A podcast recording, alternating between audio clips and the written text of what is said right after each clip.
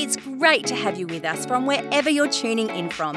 For more information about Elevate Church or to contact us, head to our website elevatechurch.me and take us wherever you go by downloading our Elevate Church AU app. We hope this message inspires and helps you to take your next steps in your journey. The ghost.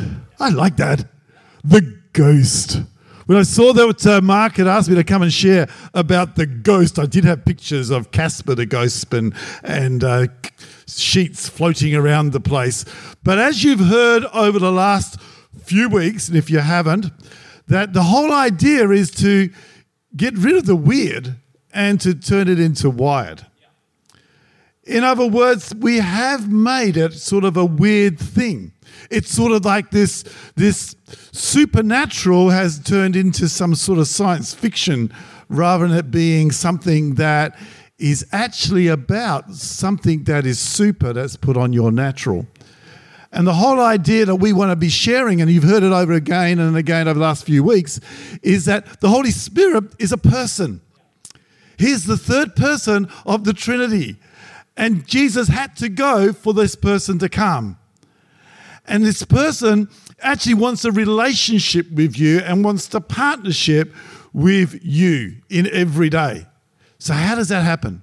Have you ever had a job which you've been given that's sort of like bigger than you? Like, my goodness, how am I going to do this? I, back in 19, long time ago now, late 80s, I think it was, I was offered this job to come on the teaching team, or if you like, it was the education, Life Schools education team of Perth City Mission, which used to be Jesus people. And I, I, went in there and I went, great, I'm on this team. I started up the first day. I found out the team consisted of one me. And not only that, I was given all this material and said, Steve, come up with a series of seminars on life skills. The first one is peer group pressure.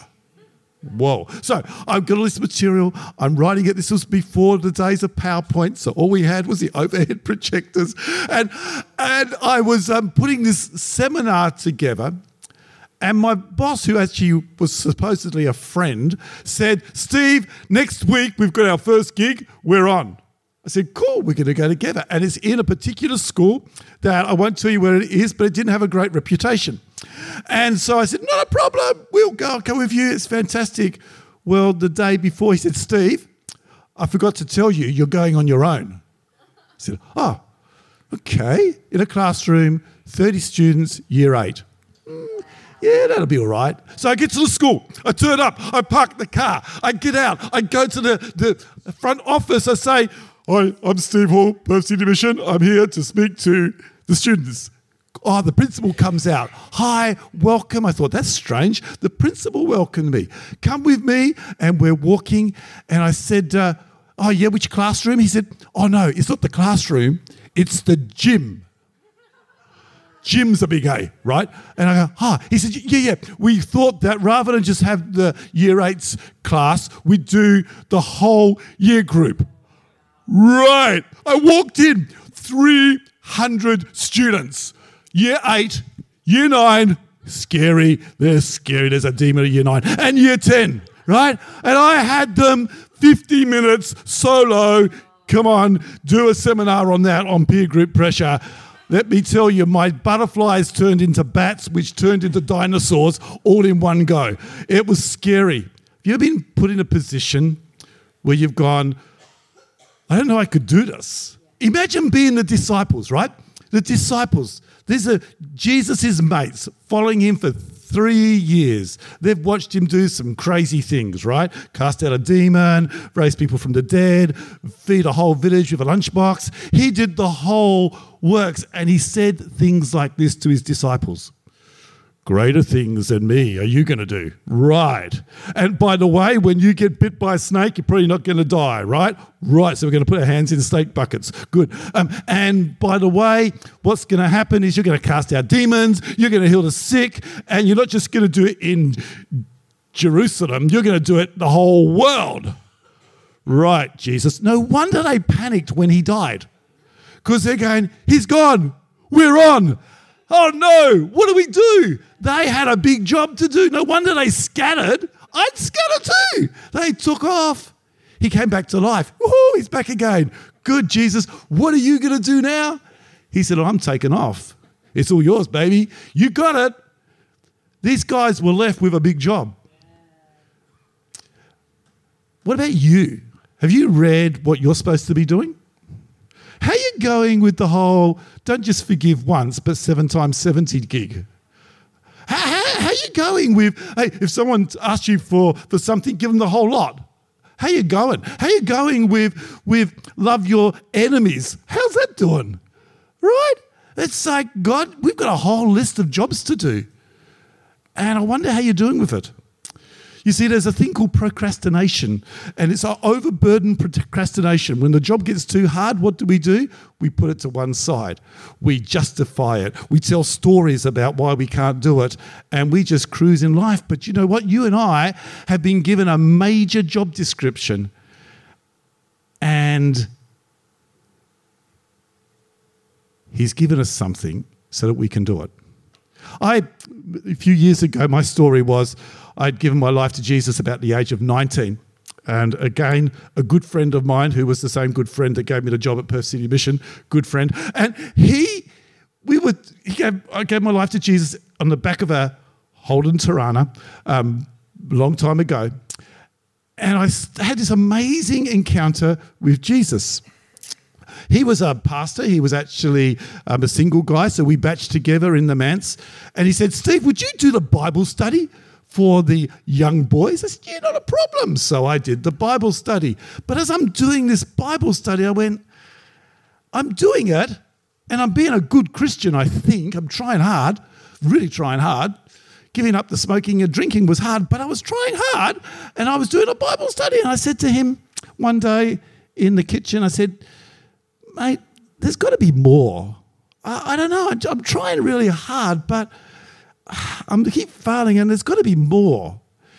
He said, Steve, I want you to read the book of Acts. That's the book just after the Gospels. It's all the, some people say it's the Acts of the, the, um, the early church. Some say it's the Acts of the Holy Spirit. Some say it's the Acts of whatever Acts you want. So I read the Acts, right? I read right from the beginning to the end. That was a big feat. And I said to him, mate, can I sit down and have a chat to you about this?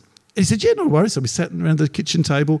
said, I'm reading stuff here. These guys, they believe, but they had this thing called the Holy Spirit came on them, and silver and gold I have don't have, is one guy said, but what I do have, I'll give to you, but I don't have what he has. I want that. He said, Well, let me tell you more about it, which we did.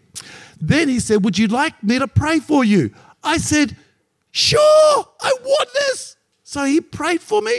So we did the whole thing, standing up, hands on, all that sort of stuff. He prayed, nice prayer, prayed in funny language. I went, that's cool. And then he finished, Amen.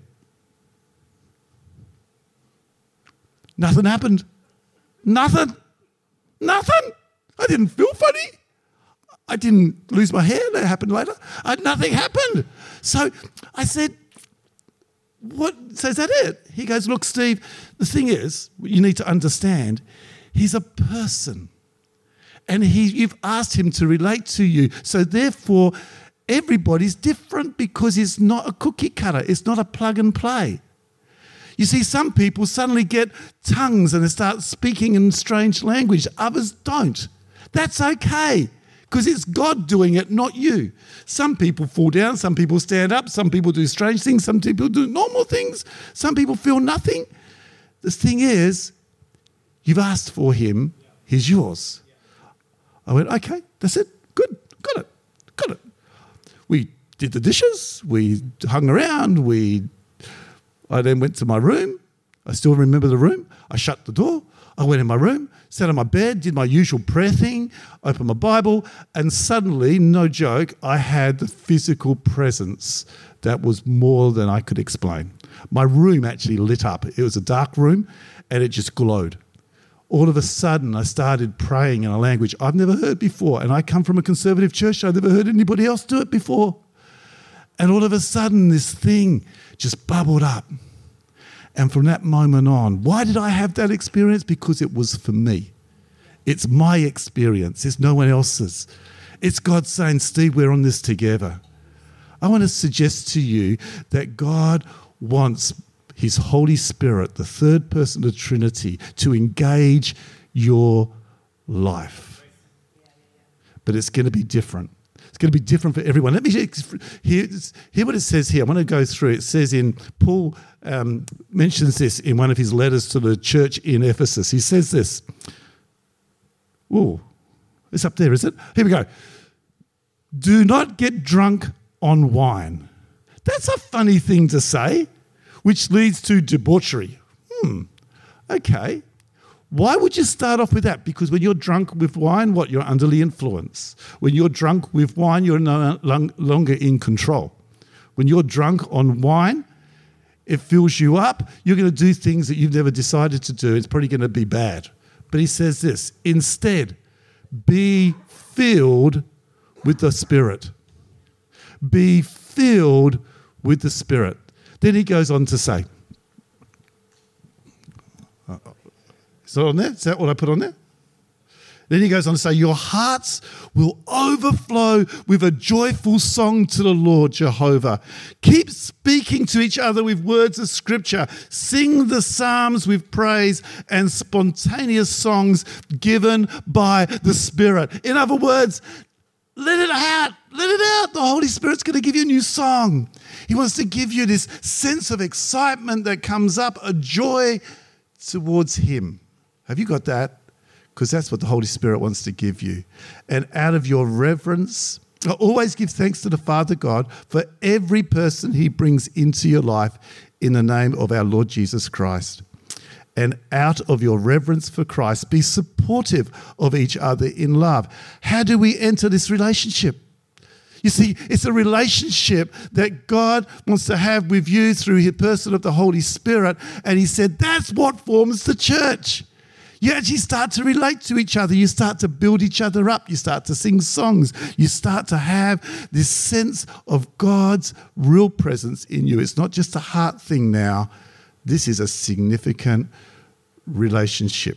See, the word there for being filled is plero, pelero, pelero, pelero, I probably said it wrong. But anyway, it actually means, it's like a picture because they had words and it meant lots of things. It was a picture of a sailing boat with a big sail up, and the wind filled that sail and it pushed the boat to its destination. That's what it means to be filled with the Holy Spirit. That you would actually have that filling, that wind of the Spirit would fill your sail of life and give you the direction of life that God's already predestined for you. That's what it means to be filled, but it's also a presence. Is a present. It's a present. It's actually about now. It's not a once only. It's about being filled constantly. It's about every day being filled. It's every day making a decision. It's not just a come forward, pray for you, you're done, it's fixed, let's go. It's actually every day. Be being filled with the Holy Spirit. I want to give you some, some four things that I have seen through Scripture about what does that actually look like? How do I actually do that, Jesus? How do I be being filled with the Holy Spirit? How do I have that wind in my sail of life? Here's some things. First of all, Jesus is about to take off, right? He's about to leave. He's come back to earth. He's risen from the dead. He's hanging around with the guys. And this is what he said to them. He said, On one occasion, while he was eating with them, he gave them this command Do not leave Jerusalem, but wait. Wait. Wait for the gift my Father promised, which you have heard me speak about. For John baptized with water, but in a few days you will be baptized with the Holy Spirit. Wait. Wait. It starts off by waiting. What does he mean? He means stop. Stop trying to be, stop trying to do, but to wait. We need to learn to wait. We need to learn to say, God, I'm going to stop trying to be the good Christian. I'm actually going to wait. Stop running around trying to make it all happen. Stop trying to run around and stir up and try and make church and life happen. But first of all, stop and wait. Wait for me. Isaiah 40, it says this that even young men will grow tired and weary, but those who wait upon the Lord will rise up on wings of eagles. That sounds pretty impossible to me. But if you wait, He will give you the power, He will give you the ability to do the things that you can't do. He will give you the power, He will give you the ability of the job description He's given you. He will give it if we first wait for Him. We need to learn to wait. Can I encourage you every day? Not just today, every day. Find that moment where you just say, God, I'm just going to sit in my Jerusalem. I'm going to sit in my Perth. I'm going to sit at my office desk. I'm going to sit in my lounge room and I'm just going to wait. Just for five minutes. Try it. Five minutes, 10 minutes every day. Holy Spirit, I'm going to wait. I'm going to wait to be equipped for today. I'm going to be wait to be filled today. I'm going to wait for my baptism, that immersing, that soaking, that filling. I'm going to wait. We need to learn to wait. I think the church has got so busy trying to grow churches that we've forgotten to wait for the Holy Spirit to do it. You know, we need to wait. Right now, the Spirit of God is saying, just wait. Get rid of those preconceived ideas. Just get rid of those what you those worries and those concerns. Just wait. Here's another thing I learned. It's this. If you go a little bit further, it says, you know, Jesus in Luke 11, one of the Gospels, he's there talking to his disciples. He's actually praying at the time, and the disciples said, Jesus, would you, Rabbi Jesus, you know how you, you rabbis teach everybody things? Teach us how to pray. So he starts off, well, let me show you how you do this. The Lord, you know, um, you know um, our Father who art in heaven, hallowed be thy name. Let me teach you how to do that first of all. So there's lesson number one. And then he says two stories, two significant stories. The last story is this one. He says, you know, let's have a read of it. Luke 11 13. It says, If you then, though you are evil, most of you, know how to give good gifts to your children, how much more will your Father in heaven give the Holy Spirit who to? To those who ask.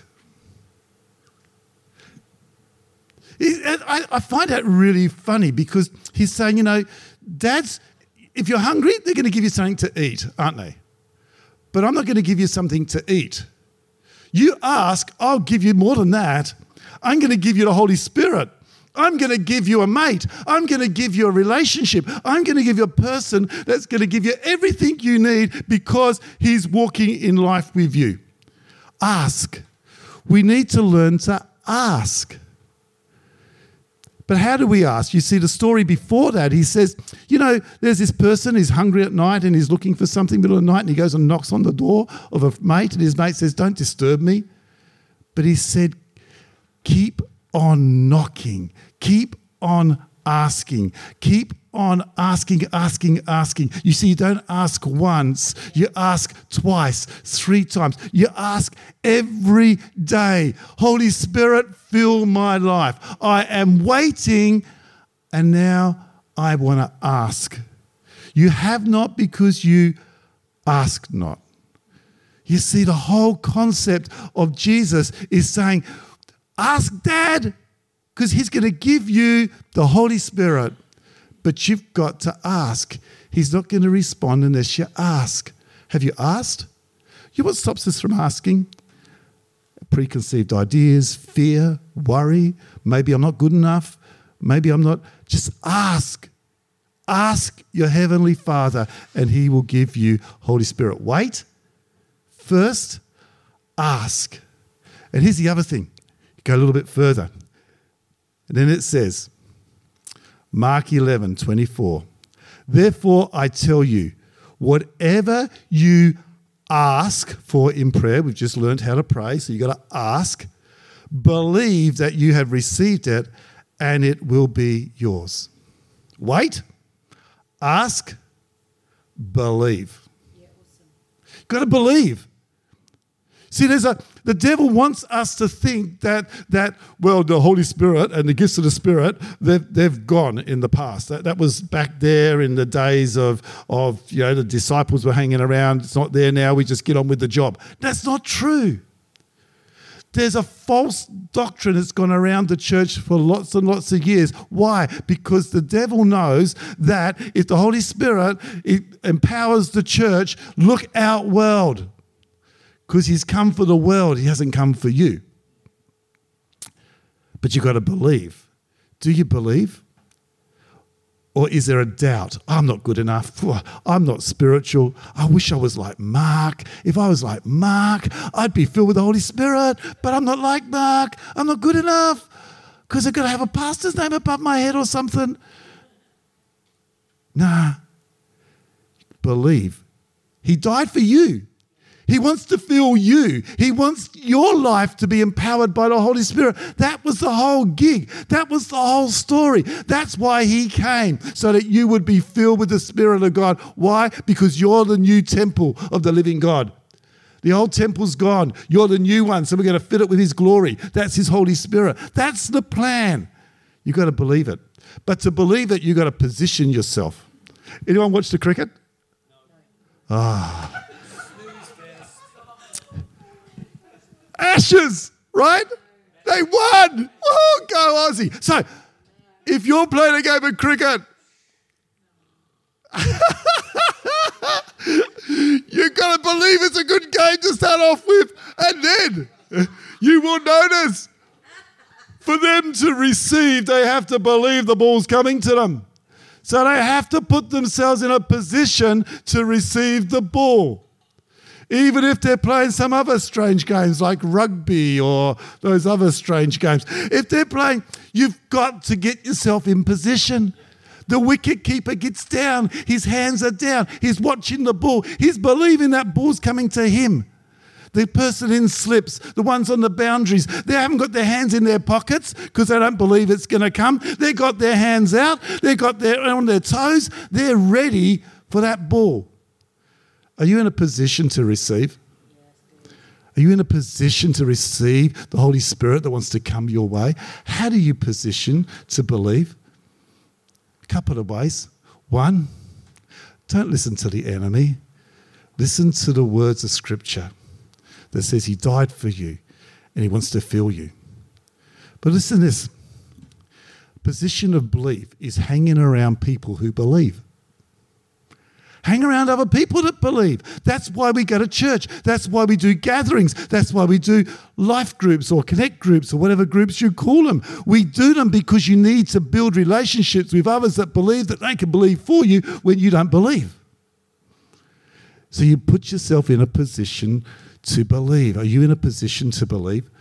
Or are our hands in our pockets? Are we wondering what's going to happen? Believe. Wait, ask, believe because it's yours. It's yours for the taking. I was uh, a few years ago now, I was at a church and we had a young girl that was um, constantly fainting in dangerous places. Like she'd go up a step and she'd faint. She could hurt herself. Doctors were trying all sorts of things. Everyone was praying for her. Weekly, people were praying for her. Got to the stage where nothing was happening, so we stopped, slowed down the prayer, right? We slowed down the believing for miracles. We slowed it down until one day I was about to get up to preach. And uh, as I went up, just about to get up, I just felt the Holy Spirit prompt me go pray for her. Oh, we've done that. We've been there. We've done that. Uh, she's pretty over it. Everyone's been doing that. Just go and pray for her. So I went up to her. I said, Look, do you mind last song, but do you mind if I just pray for you? And I did. I just didn't do anything weird. I just prayed, God, you told me to pray for this girl. I'm praying for her total healing. She hasn't fainted since. Why? Because I believed more? No, because I didn't let the unbelief get in the way. You see, it's not about how much belief I've got, it's about what gets in the way of that belief. And sometimes it's doubt. Sometimes, well, we've tried that before. Sometimes it's it's what other people have said. Believe, believe, do it. And here's the final one. It says this. Acts 5:32. And we are his witnesses to these things, the great things that God is doing, and so also is the Holy Spirit whom God has given to those who obey him. Those who obey. Last thing is you've got to obey. You've got to listen to those promptings. The more you listen to the promptings, the more you're going to learn what's the voice of the Holy Spirit and what's something that you ate last night. You've got to, you've got to actually try. You've actually got to move. You've got to do it. Someone gives. Quite often, I'll be driving to work because I get bored driving to work, and a, a name will come to my head. Oh, I might just ring up so and so. You ring them up. Hi, how you doing? Oh man, I'm glad you rang right now. Yeah, yeah. Who told you that? Oh, I don't know. I just got this prompting. You see, the Holy Spirit wants to be with you during the day. He wants to prompt you to do things. He wants you to prompt you to pray for people. He wants you to prompt you just to give to that homeless person on the street. Why do I want to do that? I want you to do it. Just do it. Okay, I'll do it. There goes my lunch money. See, there's a prompting of the Holy Spirit we need to learn to use because the more you learn, the more you grow in the things of the Spirit. The more you try, the more you'll grow. If you don't, it'll disappear. You don't use it, you lose it. It's the same thing with the Holy Spirit. If you act as though He's not there, He won't be there because you'll never learn to hear Him. Wait, ask, believe, and then do it. Obey. I'm going to just finish off with this scripture again. Just take this in. It says here, Do not get drunk with wine which is rebellion. Instead, be filled with the Holy Spirit. Let me pray. Father God, I'm going to pray, Holy Spirit, right now. We're going to ask. We come in this moment and we wait and we say we want to receive. Amen. We really hope you got a lot out of this message. If you live in the Perth area, we'd love for you to join one of our live experiences. For times and directions, as well as information, head to our website, elevatechurch.me. For those of you beyond the Perth area, we'd love for you to connect with our online experience, which premieres every Sunday via YouTube and Facebook Live, and on demand immediately after. And to partner with us to reach more people by giving financially, head to our website elevatechurch.me and also download our Elevate Church AU app.